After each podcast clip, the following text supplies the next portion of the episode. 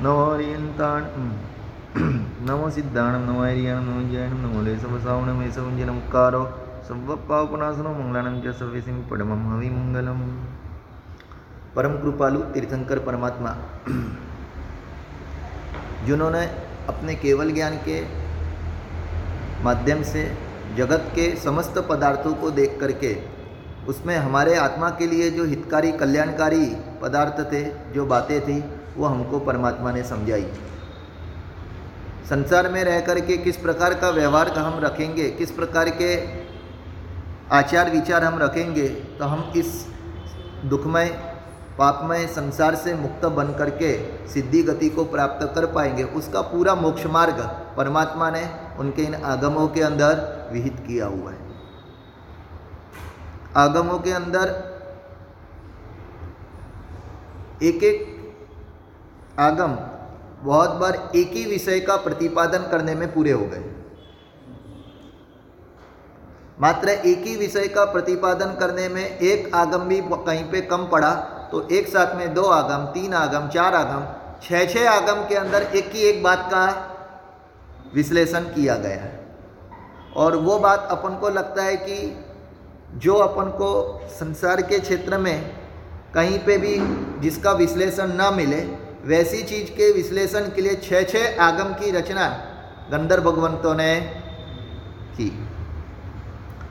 Art of living वर्तमान के अंदर क्लासें चलती है, जीवन जीने की। हाँ लेकिन आर्ट ऑफ़ डेथ ऐसी कोई क्लास आपने सुनी है? मृत्यु पाने की कला। मृत्यु पाने की कला को, के लिए गंधर भगवंतों ने छह आगम की रचना की। अपने पूर्व के महापुरुषों ने छः छः आगम। अभी आखिरी चार दिन से जिस पयन्ना ग्रंथों की अपन प्रवचन के माला देख रहे हैं तो उन सब के अंदर आगे पीछे कुल मिलाकर के बात क्या की जा रही है? समाधि मृत्यु किस तरीके से प्राप्त करना? पहले नंबर पे चतुशरण पयन्ना आया, उसके अंदर भी वही बात बताई गई कि किसके लिए चार शरणा स्वीकारने का है? और वो चार शरणा स्वीकारने के फल के रूप में हमको क्या प्राप्त होगा?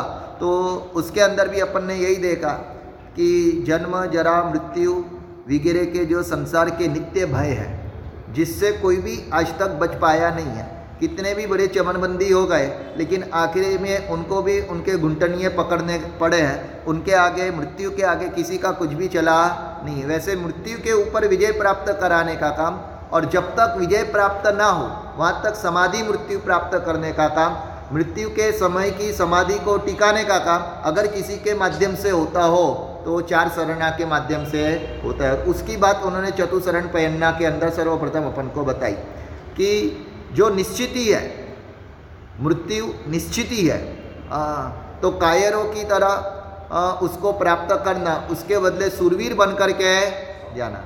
हाँ और कायर की तरह रोते रोते कौन मृत्यु को प्राप्त करता है? तो कि जिसको अपना भविष्य धुंधला दिखता हो, जिसको खुद की स्थिति अत्यंत निराधार दिखती हो, जिसको अपने सिर के ऊपर छत्र के रूप में कोई भी रक्षणहार न लगता हो, उस व्यक्ति को रोना आ सकता है अथवा उस व्यक्ति को अत्यंत दयनीय अवस्था उस समय बन सकती है।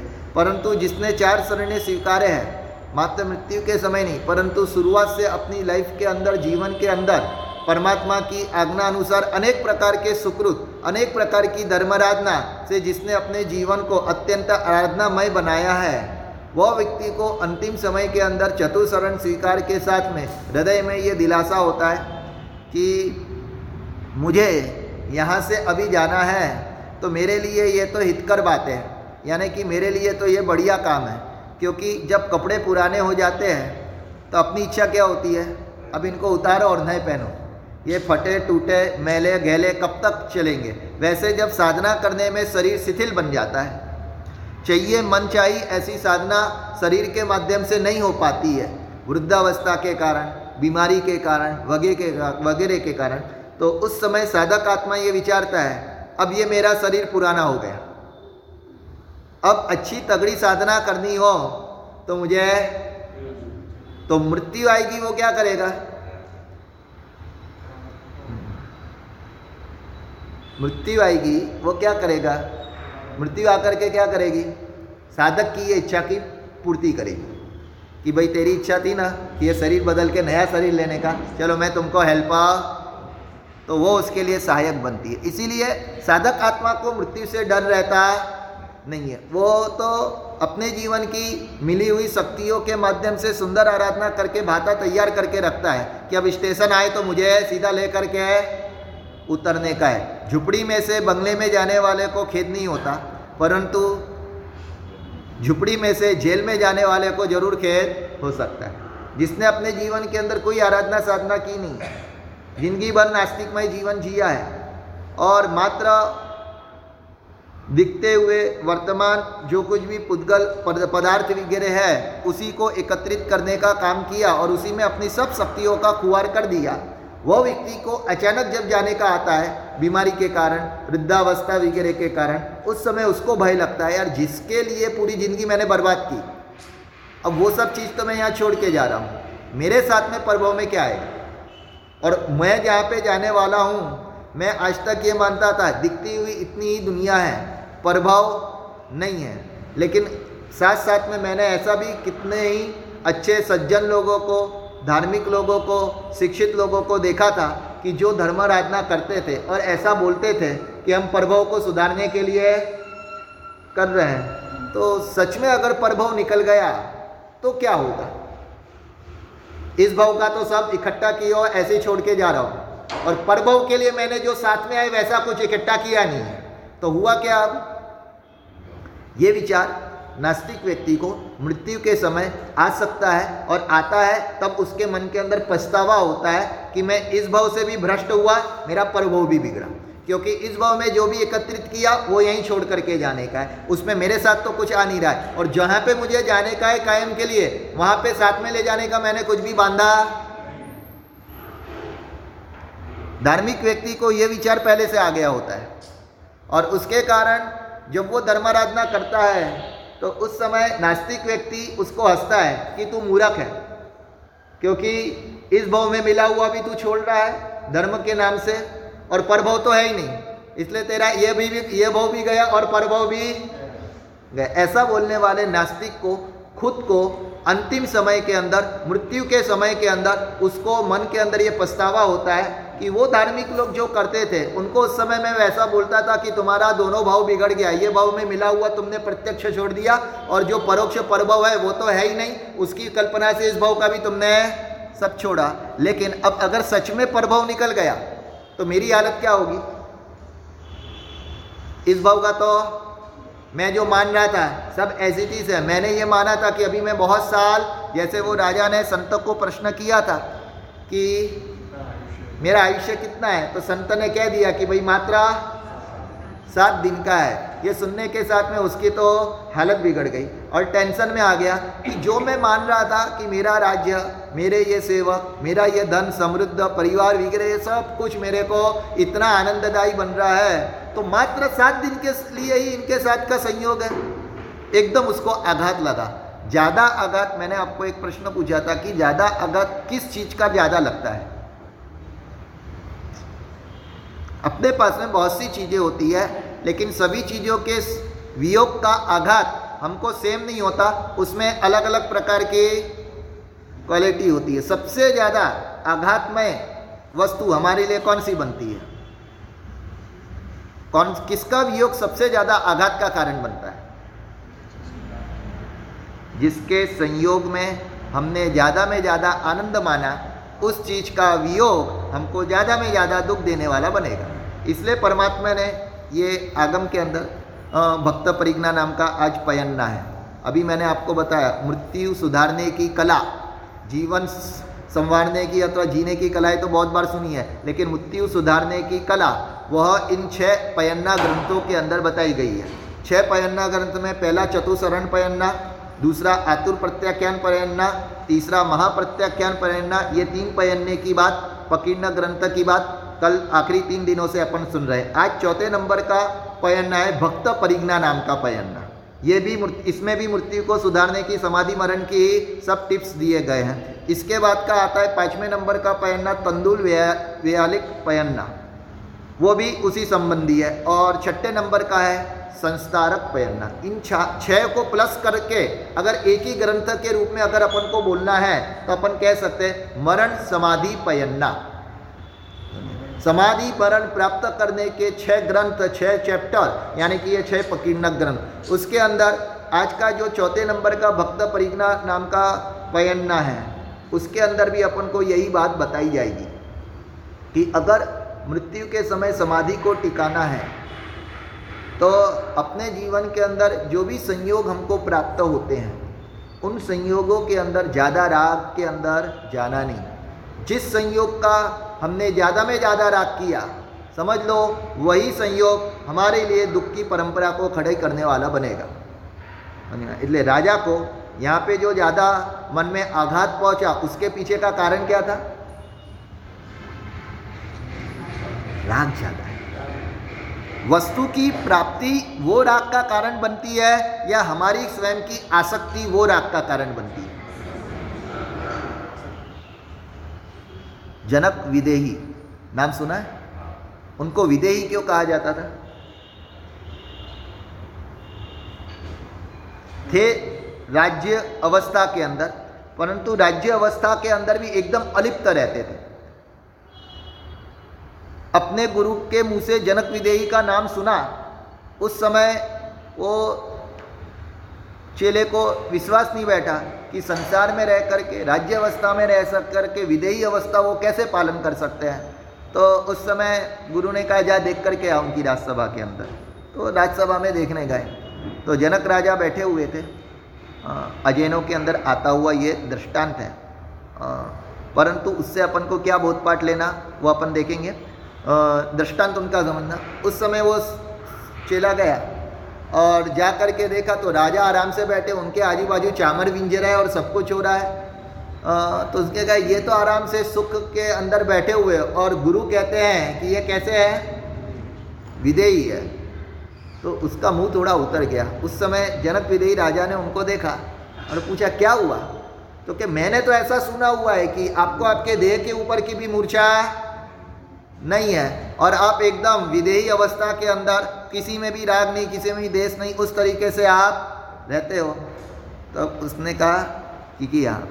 फिर उसने अपने सेवक को कहा कि जलते हुए सिगड़ी लेकर के आओ। और उसने सिगड़ी मंगाई। और सिगड़ी मंगा करके उसके अंदर ऐसा हाथ रखा, जलते हुए अंगारों के ऊपर। और जिस तरीके से वो चामर विंजरा था और उस समय स्वस्थ बैठा था, उस समय उसके ऊपर हाथ रख करके भी वो एकदम स्वस्थ था। और ये देख करके फिर उस चेले ने कान पट्टी पकड़ ली, उसने कहा कि बराबर है। आपको जो विदेही विशेषण दिया गया है, वह साता के अंदर हम शांत रहते हैं। परंतु जब असाता का योग होता है, उस समय हमारी स्थिति क्या होती है? उसके ऊपर से हमारी परीक्षा होती है। वर्तमान में कितने ही निश्चय नहीं बोलते हैं, हमको मन में कोई राग द्वेष नहीं है। लेकिन कब तक एसी में बैठ कर के समय करें, वहाँ तक। तिथि के दिन भी लीलोत्री और अभक्ष भोजन करें वहाँ तक। परंतु उनको कहो अम्बिल करो, अथवा तो उनको कहो कि ऐसा कोई भी चल करके विहार करना, अथवा जो भी परमात्मा ने अपने व्रत नियम, तपत्याग के अंदर नीति नियम वगैरह बताए, वैसी कोई भी कष्ट क्रिया करने की बात आए, तब वो कहते, शरीर को इतना कष्ट देना क्यों? मात्र ध्यान करके, अपने मन को स्थिर करके, अपने मन में संकल्प विकल्प ना ला करके उन मनी भाव में जा करके अपना आत्मकल्याण हो सकता है तो ये कष्ट क्यों देना है? जिससे वो कहते हैं हमको थोड़ा भी कष्ट होता है तो हमारा मन दुर्ध्यान में जाता है। और भगवान ने कहा है दुर्ध्यान हो वैसा तप करना। बराबर है? दुर्ध्यान हो वैसा तप करना।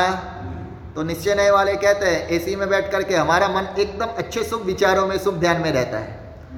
आ, खा पी करके आराम से हाँ हम अच्छा स्वाध्याय कर पाते हैं। अच्छा हमारा मन का अंदर ध्यान धारा वगैरह लगती है तो इस प्रकार की कष्ट साधना में जो परमात्मा ने प्रवृत्तियाँ बताई अथवा तप त्याग की साधना बताई है, वो करने का क्या ज़रूर है? उसके बिना भी अगर समाधि लग जाए तो हमको भी भरत महाराजा की तरह या मरुदेवा माता की तरह छपक श्रेणी लग जाएगी और हमारा केवल ज्ञान हो जाएगा। कैसे भी करके मन को समय किसके लिए करते हो? समता में आने के लिए। अब बरसों से समय करने पर भी अगर मन समता में नहीं आता है और उनका बिना समय किए आराम से बैठ कर के भी आ, उन सब साधनों का उपयोग करने पर भी अगर मन समता में रहता है तो उनको समय की आवश्यकता है। और अपन ने किया और तो भी मन समता में नहीं आया तो अपने समय का फल क्या मिला अपन को? समझ में आ रहा है? ऐसा बोल करके वो अपन को ये कहना चाहते हैं ये सब क्रिया कांड छोड़ो। ये सब बाहर के आडंबर छोड़ो।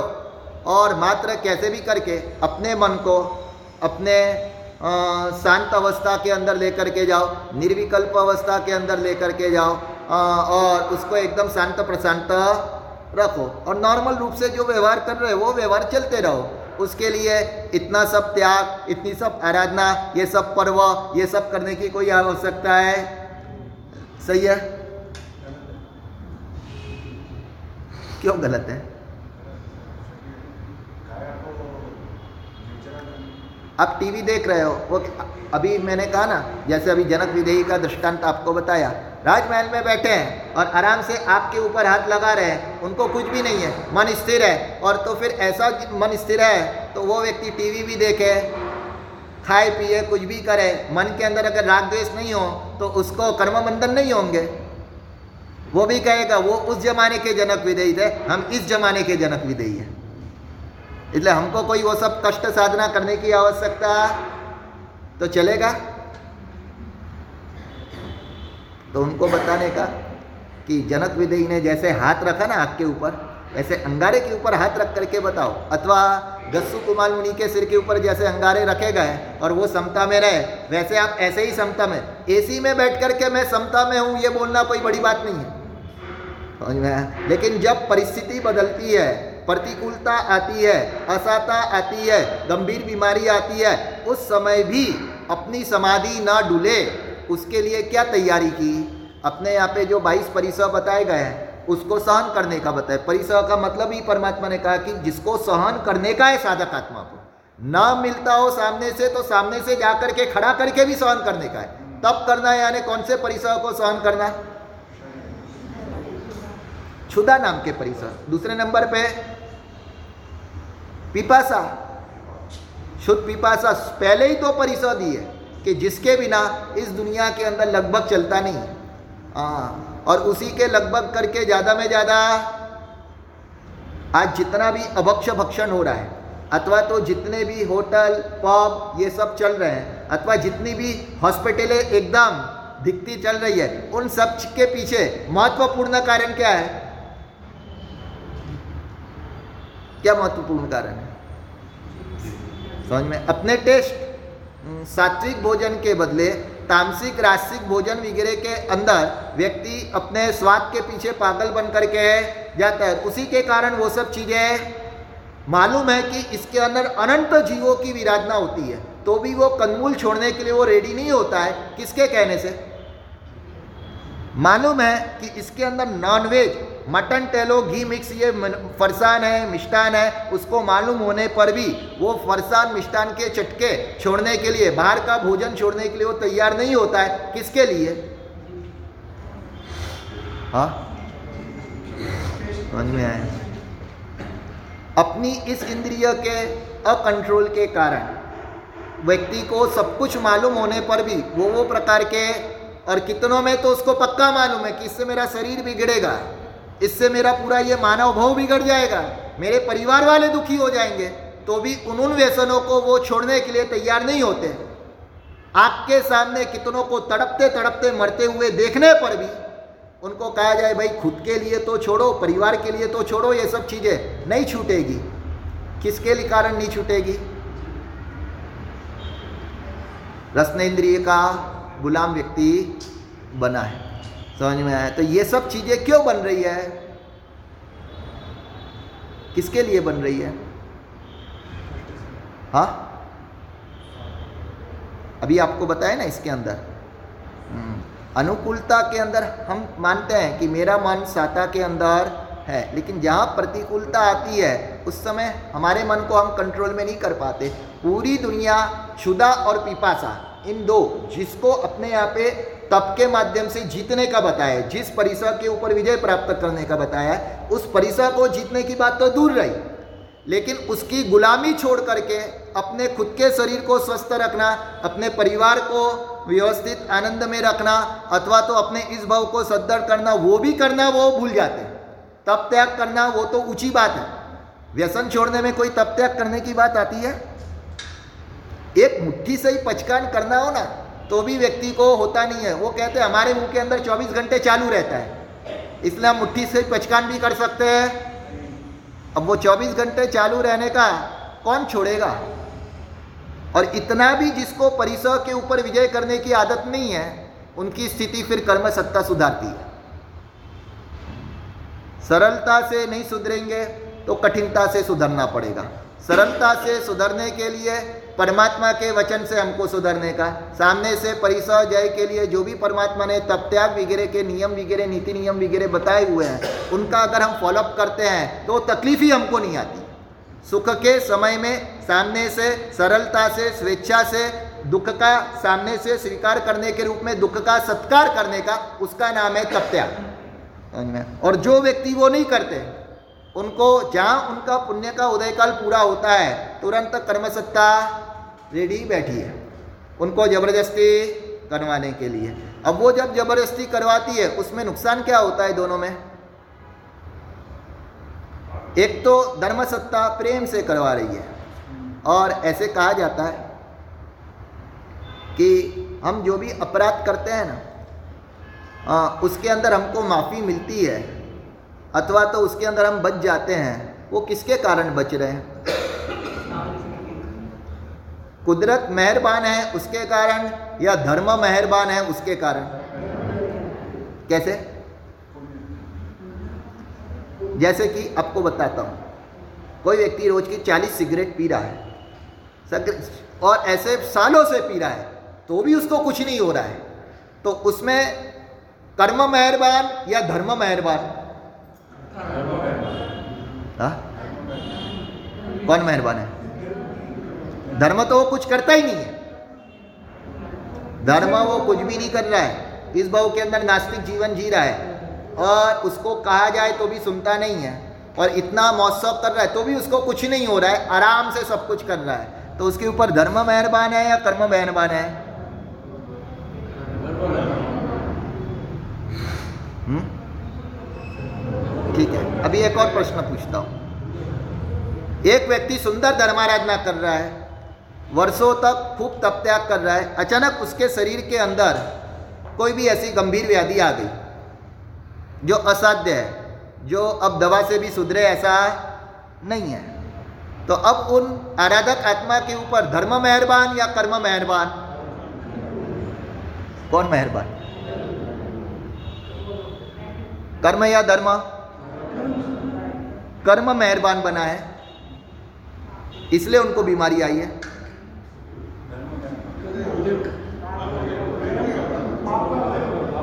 हाँ यानी इसका मतलब क्या हुआ? हम कितने भी पापों का सेवन करें, उस समय बचते हैं ना तो बचते किसके कारण है? पुण्य। और पुण्य किसने खड़ा किया हुआ है? किसके माध्यम से खड़ा किया है? धर्म के माध्यम से। यानी धर्म की मेहरबानी अभी भी हमारे पास में है। धर्म का जो हमने पूर्व भाव के अंदर पुण्य का चार्ज किया हुआ है, वो भी अभी चल रहा है। इसके कारण कितने भी पाप कर रहे हैं तो भी हमारी माफ़ी होते जा रही है। बराबर है? लेकिन जिस समय वो चार्जिंग पूरी हुई, फिर क्या होगा? फिर अचानक दुख का उदय उसी भाव के अंदर व्यक्ति को हो सकता है। और ठीक उसी तरीके से धर्मी आत्मा भी अनेक वर्षों से धर्माराधना कर रहे हो।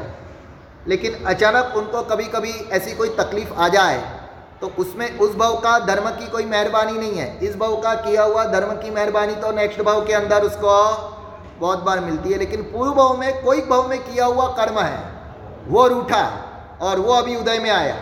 कर्म की क्रूरता कर्म का अत्यंत उदय पूर्व भाव का किया हुआ आता है तो धर्मी व्यक्ति को भी इस भाव के अंदर इस प्रकार की तकलीफ़ देखने को मिल जाती है। इसीलिए कहा जाता है कि हमारी भूलों को भगवान हमेशा माफ़ करते रहते हैं। इसलिए हम भूल करने पर भी हमको कुछ नहीं होता, चलते रहता है। और जो भगवान नहीं है, लेकिन सामान्य इंसान है, वो हमारी भूल को एक बार, दो बार, चार बार सहन करेगा। फिर तो उससे ज़्यादा वो सहन करने वाला नहीं है। उसके बाद में तो वो हमको कोई ना कोई उसकी रिएक्शन बताएगा। भगवान हमेशा सहन करेंगे। आदमी दो पाँच बार सहन करेगा और कुदरत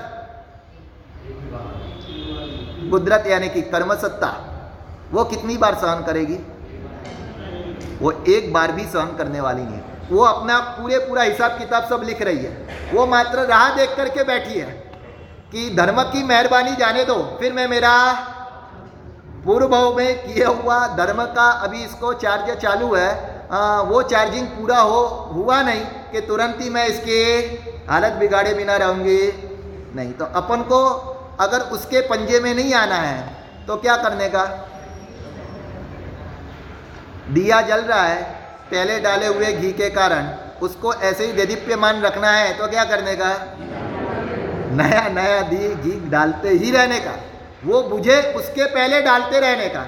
अगर बुझ गया तो फिर आपकी खैर है ठीक उसी तरीके से यहाँ पे भी समझना इसलिए राजा ने यानी मेरी बात यह चल रही थी कि जो व्यक्ति ये बोलते हैं कि सुख के समय में, साता के समय में हमारा मन एकदम साता में रहता है, उनको ज्ञानी भगवान कहते हैं कि जिस समय पुण्य का उदय काल गया ना, उस समय असाता आएगी।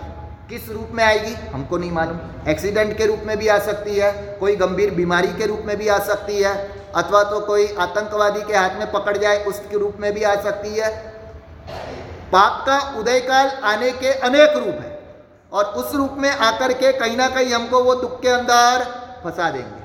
और जब वो तकलीफ़ आएगी आ, उस समय अपनी क्षमता कैसे टिकेगी?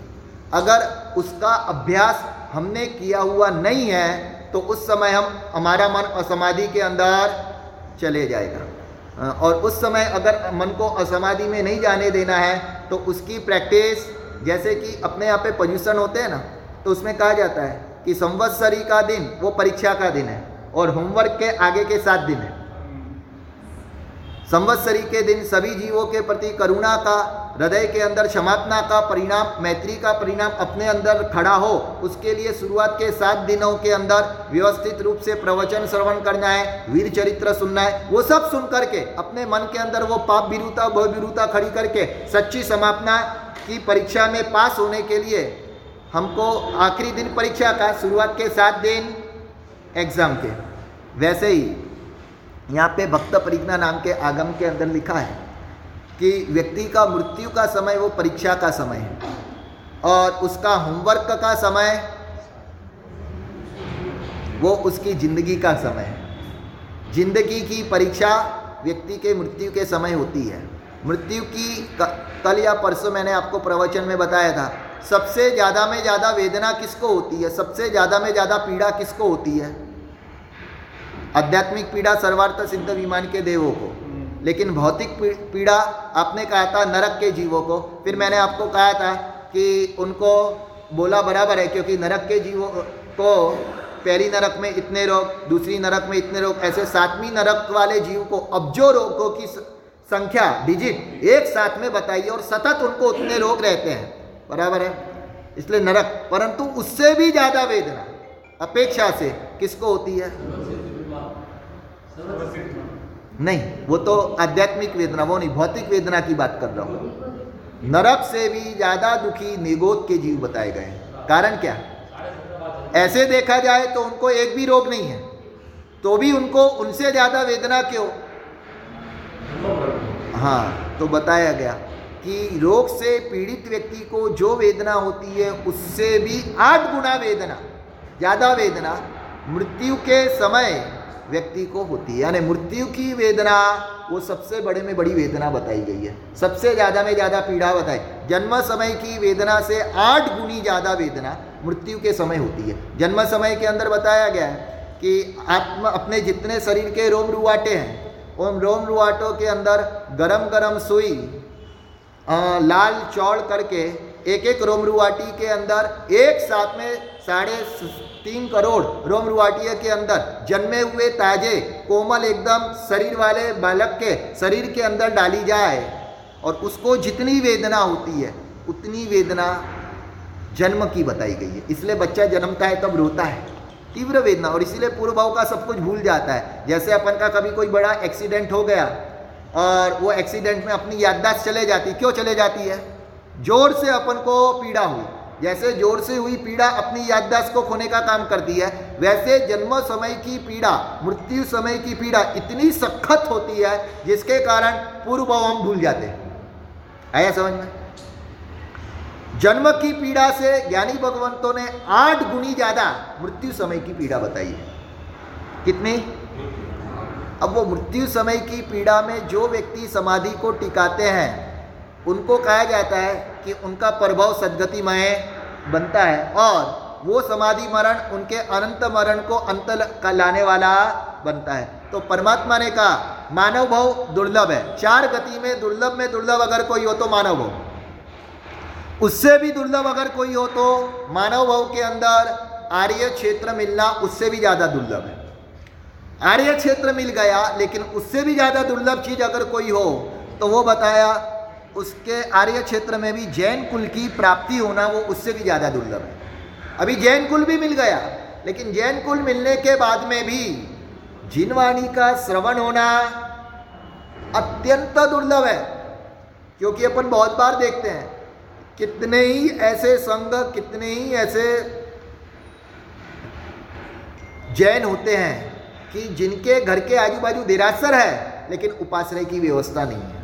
गुरु भगवंतों का आगमन नहीं है। वहाँ पे शेष काल या चौमासे में कभी भी गुरु भगवंत आते नहीं है। तो उनको जिन परमात्मा की पूजा का लाभ मिलता है, परंतु जिनवाणी का श्रवण लगभग करके उनको हो पाता नहीं है।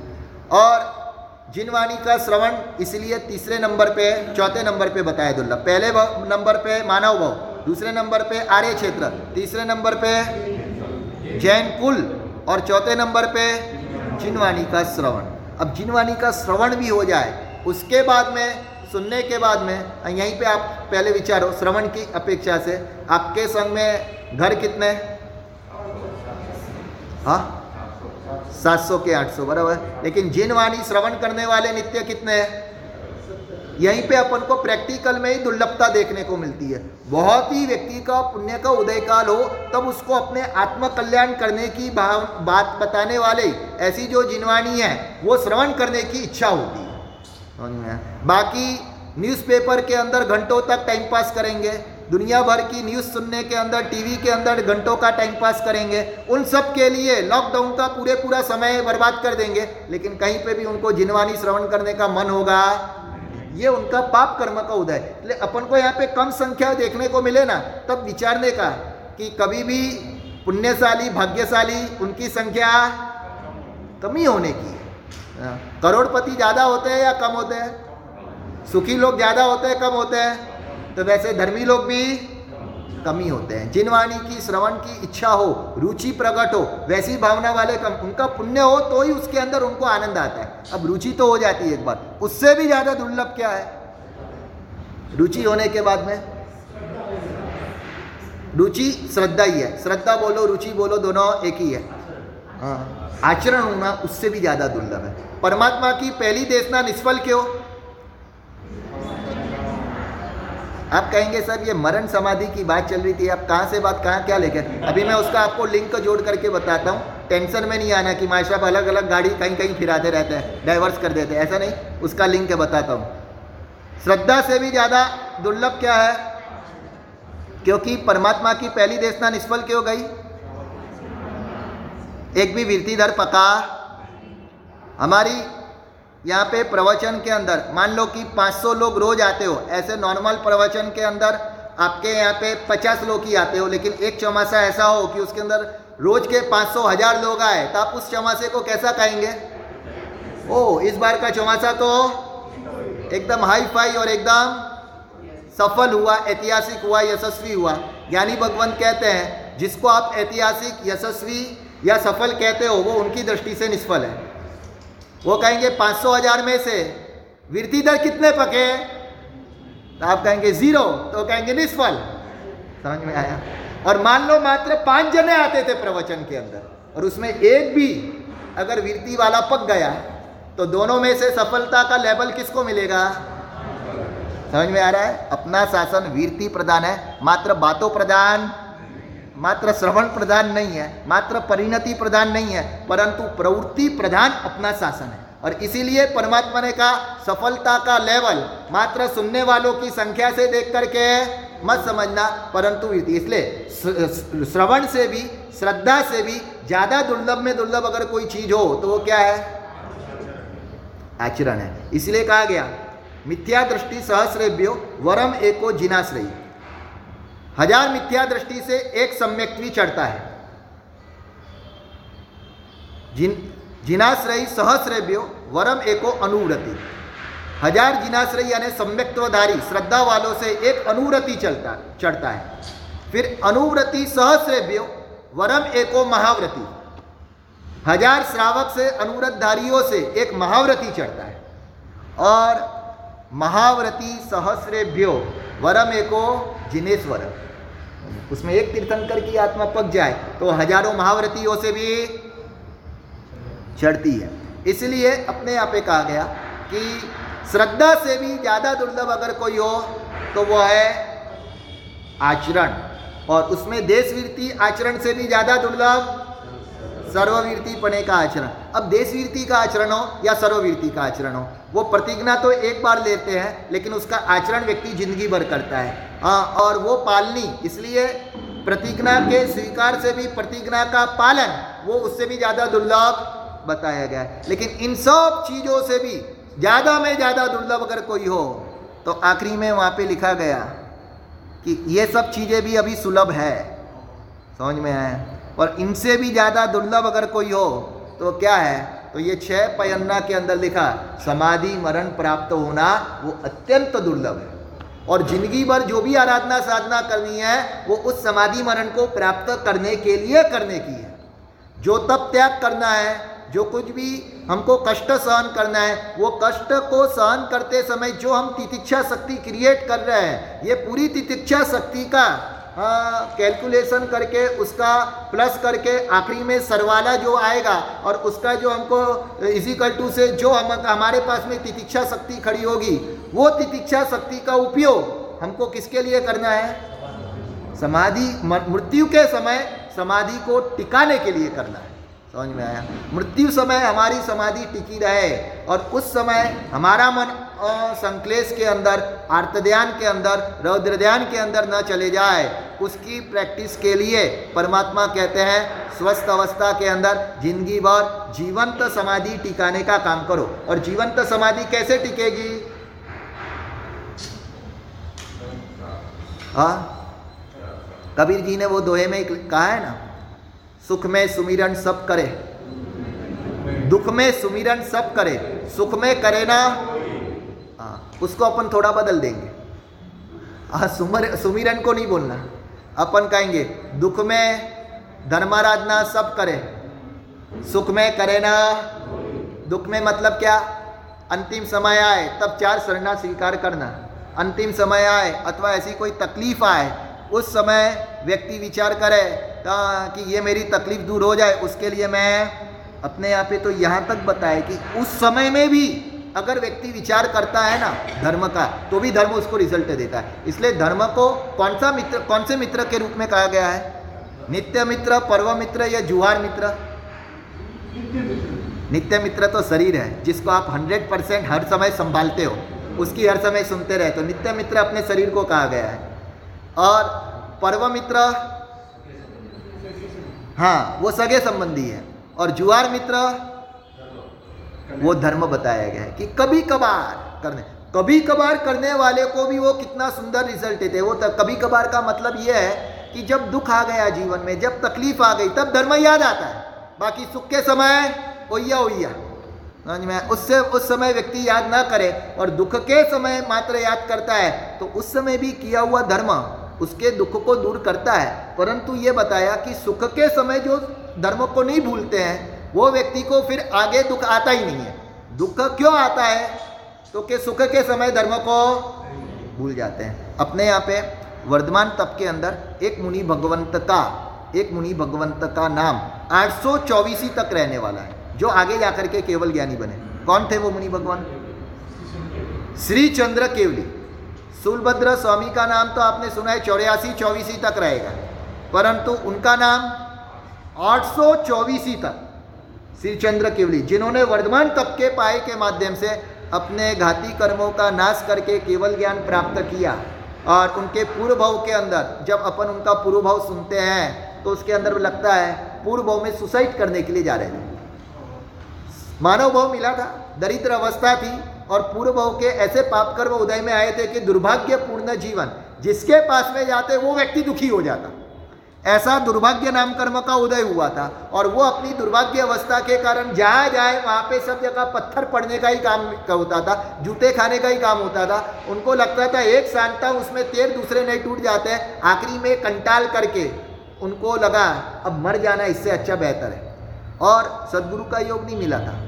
मृत्यु के बाद में क्या होता है मालूम नहीं था। लग रहा था ये दिखती हुई दुनिया ही होती है, इसलिए इस भाव में मर जाऊँगा तो मेरे दुख का दी एंड ऐसा समझ करके सुसाइड करने जा रहे हैं। उस समय पर्वत के ऊपर वो चढ़ा है, वहाँ पे एक मुनि भगवंत को आतापना लेते हुए उन्होंने देखा। और वो मुनि भगवंत को देख करके उसको लगा, साधु नाम दर्शनम ऐसी मरते हुए व्यक्ति को भी अंतिम अवस्था के अंदर साधु का दर्शन हो जाए, ये सुसाइड करने के लिए जा रहा है, उसको एक सुविचार मन के अंदर पनप गया। उसको लगा यार ये मुनि भगवंत इस तरीके से यहाँ पे क्यों खड़े हैं और ये क्या कर रहे हैं? जा करके उनके पास में उसने पूछा कि, गुरुदेव, आप क्या कर रहे हैं यहाँ पे? उसने कहा अटापना ले रहा हूँ। किसके लिए? क्यों शरीर को पीड़ा दे रहे हैं? तो उन्होंने कहा, इस शरीर के माध्यम से ही आज तक मेरी आत्मा ने, जब मुझे जिनवाणी नहीं मिली थी, अथवा तो परमात्मा का धर्म नहीं मिला था, उन भावों में अनेक घनघोर कर्म इसी शरीरों के माध्यम से बांधे आज तक जो भी मैंने पाप किया है, अभक्ष भक्षण किया है, जो कुछ भी विराधना की है, वो इसी शरीर के माध्यम से की है। यानी इस शरीर ने मेरी आत्मा को ज़्यादा में ज़्यादा दुखी करने का काम किया है। तो अब मैं इस शरीर को दुखी करने का काम कर रहा हूँ। नहीं तो इसके कारण मुझे दुखी होना पड़ेगा।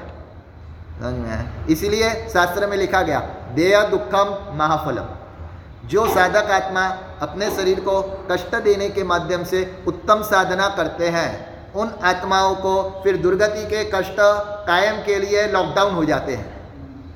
अगर जो शरीर से पाप हमने किए हैं, उन पाप का भोगवटा हमारी आत्मा को नेक्स्ट भाव के अंदर अगर हमको नहीं करने, करवाने देना है तो इसी शरीर के माध्यम से साधना करके उन कर्म को खपा दो। आत्मा ऐसे कहा जाता है अकेला आया है और अकेला जाने वाला है। कर्म वो अकेला बांधता है और उस कर्म का उदय जब होता है तब भुगतने का भी उसको स्वयं को अकेले को ही आता है। आ, तो यहाँ पे भले बोला ऐसे जाता है एकत्व भावना में लेकिन आप विचार करो कभी भी अकेला आत्मा कर्म बाँध सकता है? या फिर शरीर उसको साथ देता है तभी वो कर्म बांधता है? विग्रह गति के अंदर कोई आत्मा कर्म बांधता है? अथवा विग्रह गति में भी जो मिनिमम कर्म बंधन होता है, उस समय भी कहो तेजस कार्बन शरीर साथ में है, लेकिन स्थूल रूप भौतिक शरीर साथ में नहीं होता, इसलिए विग्रह गति के अंदर मैक्सिमम कर्म बनते हैं। नहीं है। कर्म बंधन ना कब से चालू होता है? जब से ये शरीर आता है। और शरीर आता है तो उसके साथ में एक दूसरी चीज़ भी चालू हो जाती कौन सी चीज़? जन्म लेना, अभी मैंने आपको बताया, मृत्यु यानी क्या, पुराने शरीर को छोड़ना, और जन्म यानी नए शरीर को जहाँ नया शरीर आया, नया शरीर के साथ में ही तुरंत आहार ग्रहण भी चालू हो जाता है। और वो आहार ग्रहण ठेठ कब तक चालू रहता है? तो आपने उपवास किया, उस समय आहार ग्रहण चालू रहता है। आम्बिल किया तो आम्बिल खड़े हो गए, उसके बाद में भी आहार ग्रहण चालू है। तभी मैंने कहा ना आपको, जन्म से लेकर मृत्यु तक आहार ग्रहण चालू रहता है। अपने आगम में सब चीज़ों को इतने विस्तार और विश्लेषण से बताते हैं। आर ग्रहण भी त्रण तीन प्रकार का बताया है। मृत्यु के जैसे तीन प्रकार बताए ना, वैसे आर ग्रहण के भी तीन प्रकार बताए। औजाहार लोमाहार और कवलाहार। अपन जो उपवास करते हैं, उसमें कवलाहार के पचकान होते हैं। इसलिए कभी तकलीफ़ हो तो बॉटल वगैरह चढ़ाई जाती है। इंजेक्शन वगैरह दो तो उसमें पचकान का भंग होता, क्योंकि पचकान के अंदर कौन से आहार का त्याग कराया जाता है? कवला मुँह के माध्यम से, कौड़िए के माध्यम से जो हम ग्रहण करते हैं, जीप के अंदर टेस्ट हो करके जो हमको जाता है, उस आहार का त्याग हमारे पचकान के अंदर बताया गया है। इसलिए कवले आहार का त्याग बताए मेरी मूल बात ये चल रही है, जब हमको शरीर मिला, उसके साथ में आहार मिला, इंद्रिया मिली, और उसके बाद में हमने कर्म बांधे तो हमने अकेले कर्म बांधे या शरीर के कारण कर्म बांधे? इंद्रियों के कारण कर्म बांधे, मन के कारण कर्म बांधे समझ में आया? इसलिए उनके कारण बांधे हैं। अकेले तो बांधे हैं, लेकिन अब जब भुगताना करने का आता है, तब क्या होता है? जिस शरीर से कर्म बांधा, वो शरीर तो गायब। और भुगतने का आत्मा को आता है। इसलिए परमात्मा कहते हैं कि जिस शरीर से बांधा है, उसी शरीर से छोड़ दो। यानी कैसे छोड़ना? सूर्य और चंद्र भाई का दृष्टांत आता है कि एक नास्तिकता, एक आस्तिकता। और पिताजी ने दोनों को छोटी उम्र से धर्म के संस्कार डाले, लेकिन जो नास्तिक था, वो धर्म को मानता ही नहीं था। गलत मित्रों की सोबत में आकर के सात व्यसनों से पूरा होकर के उसने अपने पूरे जीवन के अंदर मात्र पाप किया। और जो बड़ा था, उसको पिताजी की बात हलुकर्मी होने के कारण दिमाग के अंदर उतरती थी और धीमे धीमे अपने जीवन के अंदर उसने श्रावक के बारह व्रत वगैरह सब अंगीकार किए। और सुंदर धर्ममय जीवन, परोपकारमय जीवन, जैनामय जीवन, जीवदयामय जीवन उसने जिया। उसको इस बात के ऊपर श्रद्धा थी कि हम जो देते, करते हैं, वही हमको मिलता है। अगर मैं किसी को मृत्यु में कारण बनूँगा, अगर हम किसी को मौत देंगे तो हमको भी मौत मिलेगी। अगर हम किसी को जीवन देंगे तो हमको भी लंबा जीवन मिलेगा। अगर हम किसी के रोग देंगे तो हम खुद पहले रोगी बनेंगे। अगर हम किसी को निरोगी बनाएँगे तो वैसी निरोगी अवस्था हमको भी प्राप्त होगी। ये परमात्मा का कर्म सिद्धांत उसके दिमाग के अंदर बैठा हुआ था, जिसके कारण अपना जीवन उसने परोपकारमय, जैनामय, जीवदयामय जी दोनों का आयुष्य पूर्ण हुआ। दोनों मरे। ज़िंदगी भर जिसने अनेकों को समाधि दी हो, उस समाधि की भेंट के रूप में उसको मृत्यु समय की समाधि तो मिलती ही है, लेकिन मृत्यु के समय जिसको समाधि मिल गई, उसको पर्वों में सदगति मिल जाती है। समझ में आया? इसलिए समाधि को हस्तगत करने के लिए दो उपाय जीवन में हमेशा याद रखना। मृत्यु की समाधि अगर प्राप्त करनी है तो। दो चीज़। पहले नंबर पे हो उतना ज़्यादा में ज़्यादा तप त्याग करते रहना, कष्टों को सहन करते रहना। तितिक्षा शक्ति जिन जिन कष्टों उसको सहन करने से बढ़ती है, वैसे बाईस परिसर विजय करने के उपाय जो परमात्मा ने बताए हैं। बाह्य तप के रूप में, बारह प्रकार के उसमें छह प्रकार के बाह्य तप के रूप में। वो ज़्यादा में ज़्यादा करने का, उससे हमारी तितिक्षा शक्ति क्रिएट होती, एक ही है। और वो करने से क्या होता है, हम स्वयं के लिए कठोर बनते हैं। और जब हम स्वयं के लिए कठोर बनते हैं ना तो ऑटोमेटिक उस पीड़ा की अनुभूति हमको होती है। और वो पीड़ा की अनुभूति हमको होती है तो अपन को लगता है, यार, ये मेरे से सहन नहीं हो पा रहा है। तो दूसरे जीव कैसे सहन कर पाते होंगे? तो ऑटोमेटिक अपना हृदय दूसरे जीवों के प्रति कोमल बनता है।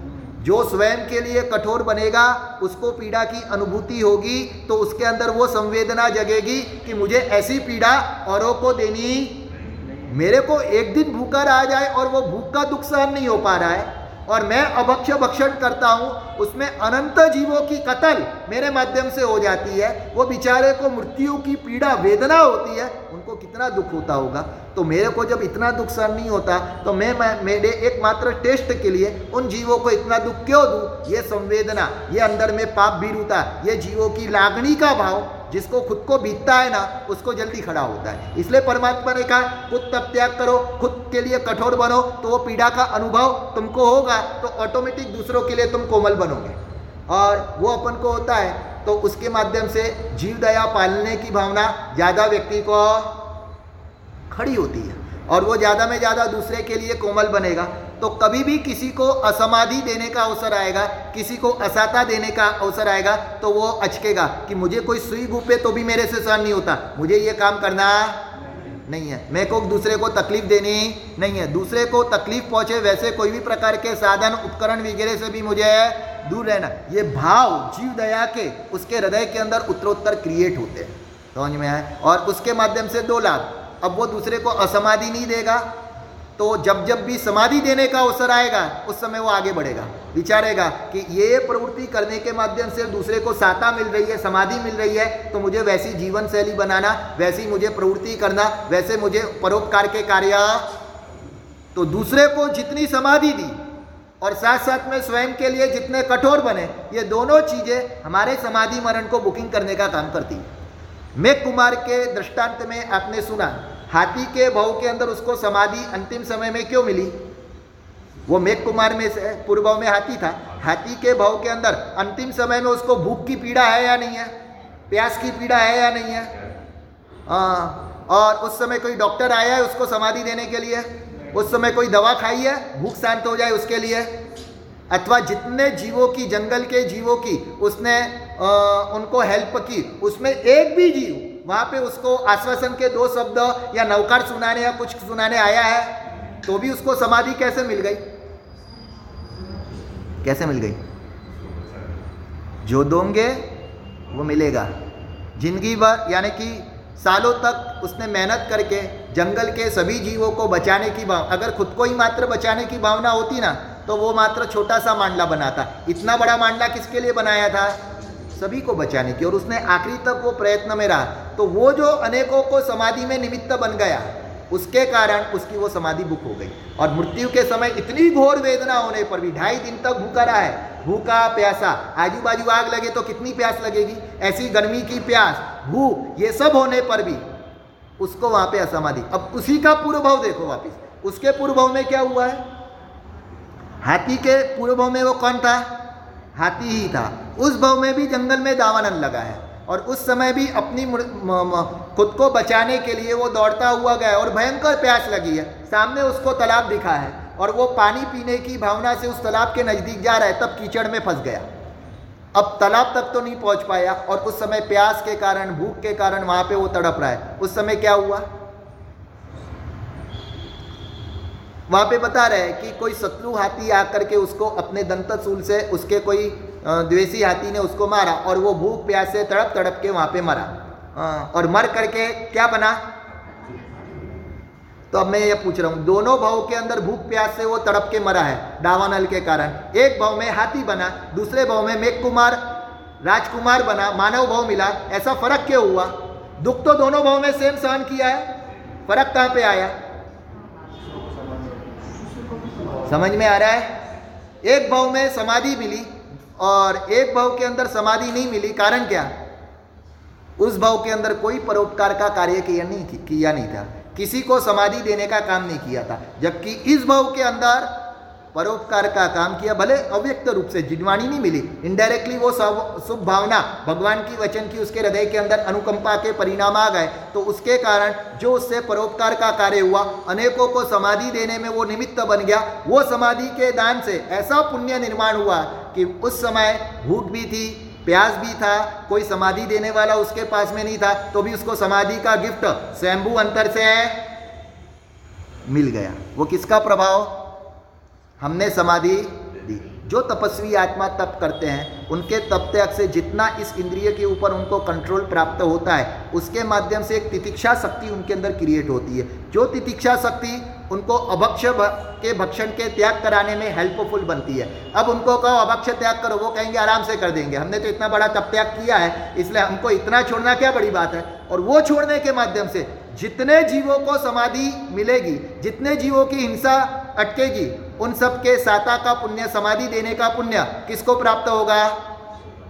वो तपस्वी आत्मा को, तप त्याग करने वाले को। इसीलिए परमात्मा ने कहा, अपने स्वयं के लिए तप त्यागमय, कठोरमय बनो और उसके माध्यम से दूसरों की लिए करुणामय बन करके उन उन पापों का त्याग करने के माध्यम से उनको साता समाधि देने में अगर अपन निमित्त बनते हैं तो हमारी समाधि फिक्स हो जाती है। इसीलिए यहाँ पे उस समाधि को प्राप्त करने के लिए अपन को यहाँ पे ये समझने का कि जो लोग ऐसा बोलते हैं कि हमको तो एकदम मन एकदम समाधि में रहता है, लेकिन कब?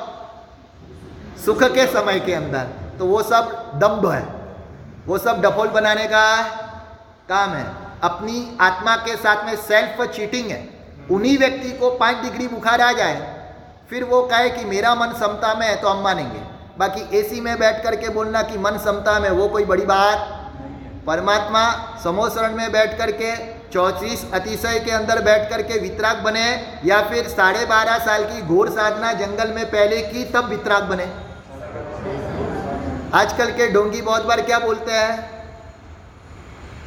हम समोसरण के चौतीस अतिशय में बैठ करके वितराग बन गए। हमको साढ़े बारह साल की साधना करने की क्या ज़रूरत? उनकी बात ऐसी होती है। तो उनको कहते हैं, जब आपका मन एकदम समतामय है तो आपको तप करने में क्या तकलीफ़ है? आपको समय करने में क्या तकलीफ़ है? आपको पोषक करने में क्या तकलीफ़ है? आपको सब ये क्रियाकांड की जो विधि विधान है, वो करने में क्या तकलीफ़ है? तब वो कहते ये करने की हमको कोई आवश्यकता नहीं, उसको उड़ा देते हैं। जब भी कष्टमय साधना करने की बात आए, तब उस बात को उड़ा देने का। और एकदम सुखशीलता से जो कार्य हो, उसको करने का और फिर बोलने का, मेरा मन तो चंगा है, मेरे कटोरट में है तो अपने आत्मा को सेल्फ चीटिंग कही जाती है। वैसा ना हो, उसी के लिए परमात्मा ने अपन को बताया अपना शासन मात्र परिणतिमय नहीं है, परंतु प्रवृत्तिमय और उसी के लिए यहाँ पे भक्त परिज्ञा नाम का तीन प्रकार के अनशन बताए गए। पादोपगम अनशन, इंगित मरण अनशन और भक्त परिज्ञा नाम का अनशन। उसमें ये तीसरे नंबर का अनशन भक्त परिज्ञा। शुरुआत के जो दो अनशन है जिसका पहला संज्ञान होता है, उनको वो दो दो अनशन दिए जाते हैं। जिसके पास में पहला संज्ञान नहीं है, उनको वो अनशन देने का निषेध शास्त्र में बताया हुआ है। अगर वो लेते हैं तो उसमें उनको असमाधि होने की संभावना रहती है। वैसा ना हो, उसके लिए बाकी के, नीचे के संज्ञान वालों के लिए भक्त परिज्ञा नाम का अनशन है। और ये अनशन स्वीकारने से पहले भी इसकी पूरी विधि बताई गई है यहाँ पे कि उसको किस प्रकार की प्रैक्टिस करानी चाहिए, कैसी संलेखना करानी चाहिए। साढ़े बारह साल की साधना उसके लिए बताई गई है, जिसको ये भक्त परिज्ञा नाम का अनशन स्वीकार करने का हो। और वो पूरी साधना के अंदर आप देखेंगे तो तब त्याग की ही साधना है। उपवास के पारने उपवास, छठ के पारने छठ, अट्ठम के पारने अट्ठम, धीमे धीमे करके आहार का त्याग करने की आदत, उसके बाद में चौवियर उपवास, उसके बाद में गले का सो सोता हो तो उसके लिए ये पूरी साधना के अंदर तो त्याग के माध्यम से अपने स्वयं को कठोर बनाओ, तितिक्षा शक्ति को क्रिएट करो। अंतिम समय के अंदर ऐसी जब तकलीफ़ आ जाए, उस समय भी अपन बोलते हुए नौकार खुद को सुना पाए, उस प्रकार की अपनी क्षमता रहे। वैसी अपने खुद को स्वावलंबी बनाने का काम वो 12 साल की संलेखना विधि के अंदर बताया गया है। और उसके माध्यम से परमात्मा अपन को यह बोल रहे हैं कि जिस व्यक्ति को सुखी बनना है, वो व्यक्ति को अपने जीवन के अंदर तीन सूत्र याद रखने के पहले नंबर पे तो स्वावलंबी बनो, दूसरे नंबर पे श्रमी बनो, और तीसरे नंबर पे निष्पृही बनो। जो जितने ज़्यादा परावलंबी, वो उतने ज़्यादा दुखी। जो जितने ज़्यादा आरामी, वो उतने ज़्यादा दुखी। तीसरे नंबर पे जो जितने ज़्यादा स्पृही, अपेक्षा वाले, वो उतने ज़्यादा। अगर हमको हमेशा सुखी बनना है, समाधि को टिकाए रखना है, स्वस्थ रहना है तो हमारे जीवन में ज़्यादा में ज़्यादा अब पोषक करते हो तो क्या करते हो? अपना संथारा स्वयं करना, अपना काम स्वयं करना, अपना काजा स्वयं लेना, अपना, और घर पे हो तो? परमात्मा कहते साधक स्वावलंबी होता है। दूसरे नंबर पे, साधक श्रमी होता है। अपने यहाँ पे विहार की व्यवस्था भी, अगर कोई ऐसा कैसा है, हमारे लिए बनाई हुई रसोई होती है, वो आप बोल, बैठते हो तो निर्दोष कही जाती है। तो हम हमारे लिए यहाँ से बैठ करके चेन्नई जा रहे हैं। हमारी गाड़ी में आप बैठ जाओ तो आपके लिए निर्दोष गाड़ी बनेगी या नहीं बनेगी? तो परमात्मा के बनेगी तो सही, लेकिन उसमें हम आरामी बन जाएँगे। हमारा जो श्रमी जीवन है, वो उसके अंदर ज़ीरो पे चले जाएगा। तो वैसा साधक को बनने, साधक का इसलिए साधु का दूसरा नाम जैसे साधु है, वैसे दूसरा नाम श्रमण कहा गया है। श्रम करे, वो साधु। समझ में आया? और श्रम करने से जिसका शरीर व्यस्त, उसका मन भी स्वस्थ रहता है। समझ में आया? ज़्यादा मन पाप के विचारों में किसका दौड़ता है? आज के विज्ञान ने दो अभिशाप हमको दिए हैं। पहले नंबर पे तो हमारे समय को बचाने का काम करने वाले ऐसे साधन हमको दे दिए। फिर दूसरे नंबर पे क्या किया? और वही बचे हुए साधन का दुरुपयोग करने के लिए दूसरे साधन हमको दे दिए। समझ में आया? इसलिए दोनों तरीके से हमको थप्पड़ मिली। पूर्व काल में घर में ही चक्की, पीसना, आटा वगैरह बनाने के लिए घर में ही कपड़े धोना, घर में ये सब करना तो इतने सारे, ढेर सारे काम रहते थे कि दूसरे टाइम पासों का उनको समय ही नहीं मिलता था। आज वो सब टाइम पासों से बचने के लिए हमने बहुत सारे साधन बजा, बढ़ा दिए। लेकिन फिर वो बढ़ने के बाद में क्या हुआ? धर्माराधना बढ़ी या विराधना बढ़ी? इसलिए परमात्मा कहते हैं, साधना प्रचुर जीवन बनाओ। साधन प्रचुर जीवन नहीं बनाना। नहीं तो श्रमी जीवन, आरामी जीवन बनेगा और वो आरामी जीवन अपने लिए ही अनेक प्रकार के पापों के दरवाजों को खोलने का कारण बन जाएगा। इसलिए दूसरे नंबर पे बताए समाधि को टिकाने के लिए श्रमी बनो। स्व, स्वावलंबी श्रमी। और तीसरे नंबर पे निष्प्रूही बनो। और निष्पृही बनना यानी हमेशा अपनी एकत्व भावना को टिकाए रखना। ज़्यादा पर की अपेक्षा, पर की आशा रखने का नहीं, क्योंकि संसार पूरा कर्माधीन है। और हमारी इच्छाओं की पूर्ति भी कर्म के अधीन होती है। कर्माधीन संसार होने के कारण सामने वाला व्यक्ति कभी भी बेवफा बन सकता है। कोई भी व्यक्ति में कभी भी कुछ भी फेर, फेरफार हो सकता है। कर्माधीन से सौ संसारी, बराबर है। और दूसरे नंबर पे हमको जो जो अपेक्षा खड़ी होती है, वो हरेक अपेक्षा की पूर्ति के लिए हमारा खुद का पुण्य होना चाहिए।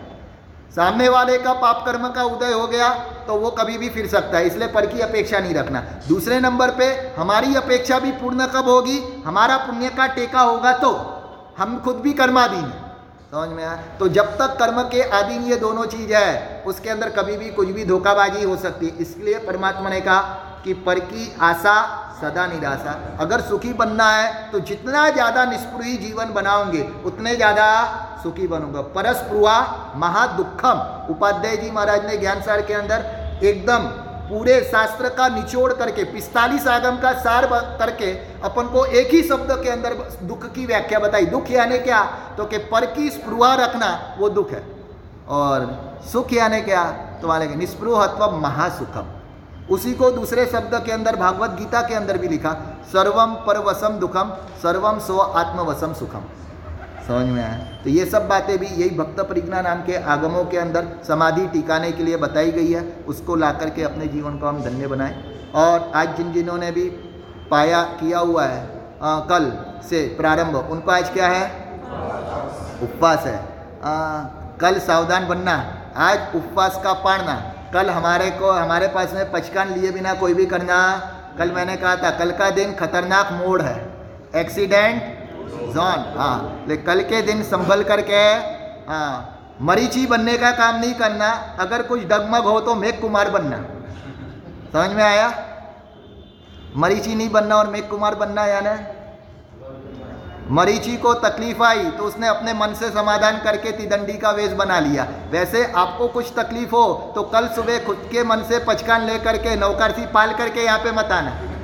हाँ, मैं कुमार बनना मन में कुछ तकलीफ़ हो तो गुरु महाराज के पास में आना कंसल्ट करना और उसके बाद में गुरु भगवंत अगर धर्मसारथी बनने का काम करे तो हो सकता है आपका गाड़ा आगे भी बढ़ जाए। इसलिए कल का दिन खास आपका परीक्षा का दिन है। कल के दिन आपको पास होना है। ध्यान रखना, कल पचकाना, यहाँ पे प्रवचन के अंदर आओ। वहाँ तक तो कम से कम अपने पचकान को टिकाए रखना।